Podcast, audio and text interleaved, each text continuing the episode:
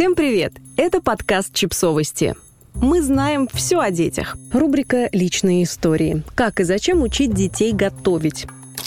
Приготовление еды давно стало для вас скучной необходимостью? Не спешите убеждать в этом детей. Велика вероятность, что уже в 7-8 лет они возьмут на себя приготовление завтраков в выходные, а в 4-5 лет будут в состоянии обеспечить себя перекусом или полдником. Но только при условии, что вы же у них не отбили желание экспериментировать с продуктами, играть в повара и учиться чистить, натирать, перемешивать, взбивать, мыть. А отбить это желание очень просто, потому что нам легче готовить самим, без всех этих луж, пятен, попавших в тесто скорлупок от яиц, огромных пельменей в виде сердечка или улитки без фарша внутри. Ребенок играет в готовку и превращает процесс приготовления в творчество. Не совсем то, что поможет маме быстро обеспечить семью обедом, однако если вы будете привлекать ребенка к готовке часто, постепенно он станет аккуратнее, проворнее, быстрее и самостоятельнее. И потом в приобщении ребенка к приготовлению пищи есть огромное количество плюсов, помимо того, что, оказавшись голодным, он сможет самостоятельно эту потребность удовлетворить.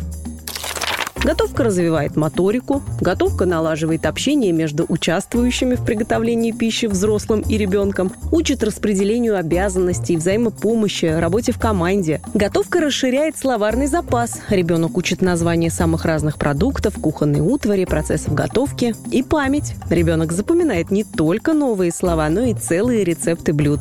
Готовка учит самостоятельности. Подражание взрослому приводит к тому, что ребенок, наблюдая, как уверенно мама сама наливает наливает себе сок или делает бутерброд, очень быстро перейдет от «мама, дай», «хочу» к «я сам». Готовка развивает вкус. Дети, которые часто готовят со взрослыми, гораздо охотнее впускают в свой привычный рацион новые продукты. Про таких гораздо реже говорят, что они привереды в еде и ни за что не станут есть блюда из незнакомых продуктов. Как превратить процесс готовки с ребенком в радость для него? Во-первых, не шикать на ребенка каждую минуту, не разбей, не разлей, осторожно. Что ты наделала? Ты все испортил. После таких упреков ребенок перестанет переходить порог кухни. Во-вторых, поощрять желание ребенка овладеть очередным навыком. Сперва он взбивал тесто венчиком, теперь пришло время научить его пользоваться блендером. Позволяйте ребенку взвешивать ингредиенты на кухонных весах, наливать нужные для блюда жидкости в мерные стаканы стаканчике, украшать на тарелке уже готовые блюда. В-третьих, добавьте в приготовление пищи волшебства и сказки. Выкладывайте салаты в форме животных и птиц. Приготовьте осьминожек из спагетти, вставленных в кусочки сосисок. И, конечно, не забудьте про атрибуты настоящего повара, благодаря которым дети захотят готовить еще больше. Ведь как устоять перед готовкой, если у тебя есть собственный фартук и поварской колпак? В-четвертых, избегайте длинных и сложных рецептов, просто потому, что детям тяжело долго концентрироваться концентрироваться на одном и том же. Так что приготовление гуся в яблоках лучше оставить на потом. А пока что запастись списком простых блюд. Например, для готового слоеного теста подойдет любая начинка. За какие-то 20-25 минут готовы пирожки, рогалики или пицца.